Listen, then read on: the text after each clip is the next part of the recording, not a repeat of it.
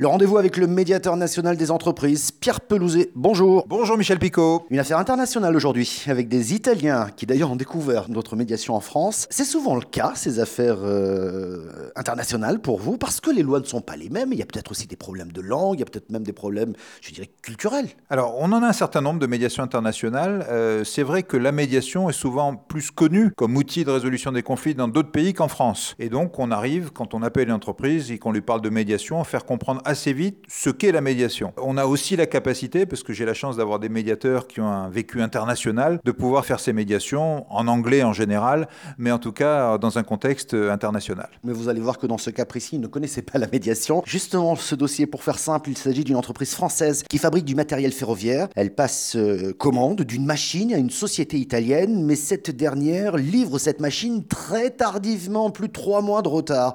Notre fabricant ferroviaire décide donc de bloquer les paiements parce que les pénalités de retard n'ont pas été appliquées. Et l'entreprise ferroviaire, euh, elle est aussi en difficulté parce que comme elle n'a pas cette machine, elle ne peut pas honorer les contrats de son côté. Et hop, tout part en justice. Et ce sont les avocats qui lui conseillent de faire appel à la médiation. Pierre, avant d'écouter euh, notre chef d'entreprise, les avocats qui incitent leurs clients à venir voir la médiation? Et oui, on voit ça de plus en plus, et tant mieux. On est, on est passé d'un monde il y a quelques années, quand je démarrais la médiation, où les avocats nous regardaient d'un drôle d'œil, hein, parce que on est gratuit, on, ça va vite, etc.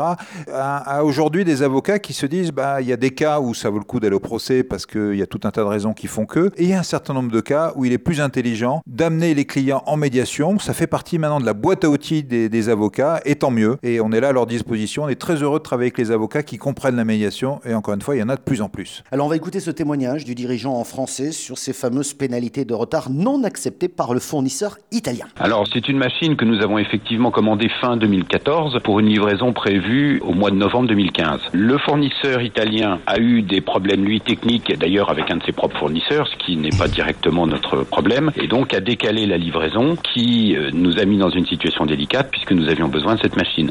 La livraison finale euh, qui était prévue donc en fin 2015 a été finalement totalement réalisée en juin 2016. Dès qu'on a appris qu'il y avait un retard, on n'a pas attendu six mois. Mhm. Donc effectivement, on a commencé à envoyer des recommandés, à faire un certain nombre d'actions vis-à-vis de notre fournisseur et euh, nous avons ensuite euh, appliqué nos clauses contractuelles, à savoir l'application de pénalités de retard. Mhm. Et là, ça a commencé à bloquer. L'entreprise décide donc de saisir le médiateur, mais là bien, vous allez le voir, les Italiens ne connaissaient pas la médiation. C'est une recommandation de l'avocat euh, qui a dit que déjà nous sommes en franco-italien, donc de façon un peu compliquée, qu'on est sur un différent commercial classique et suggère la médiation pour aller plus vite dans le déroulement de la résolution du conflit. Est-ce que les Italiens savaient ce qu'était une médiation des entreprises? Très clairement, non. Euh, néanmoins, ils l'ont accepté parce qu'ils souhaitaient aussi euh, résoudre ce litige et donc euh, ils ont accepté la médiation. Et on vient très vite à une conférence téléphonique. Il y a une réunion physique qui a eu lieu en France et on, on, a réussi lors de cette réunion, après qu'il y ait eu quelques échanges téléphoniques auparavant, à trouver un accord. Alors très clairement, il y a eu concession mutuelle, mais nous avons obtenu une grande partie de ce que nous souhaitions euh, à travers des extensions de garantie et des temps de formation euh, de techniciens de maintenance euh, chez nous sur le matériel en question. Alors vous l'avez entendu, deux réunions et environ trois semaines hein, de travail. Les entreprises ont trouvé un compromis acceptable. D'un côté, une baisse des pénalités de retard appliquées aux fournisseurs italiens contre une extension de la durée de garantie de la machine.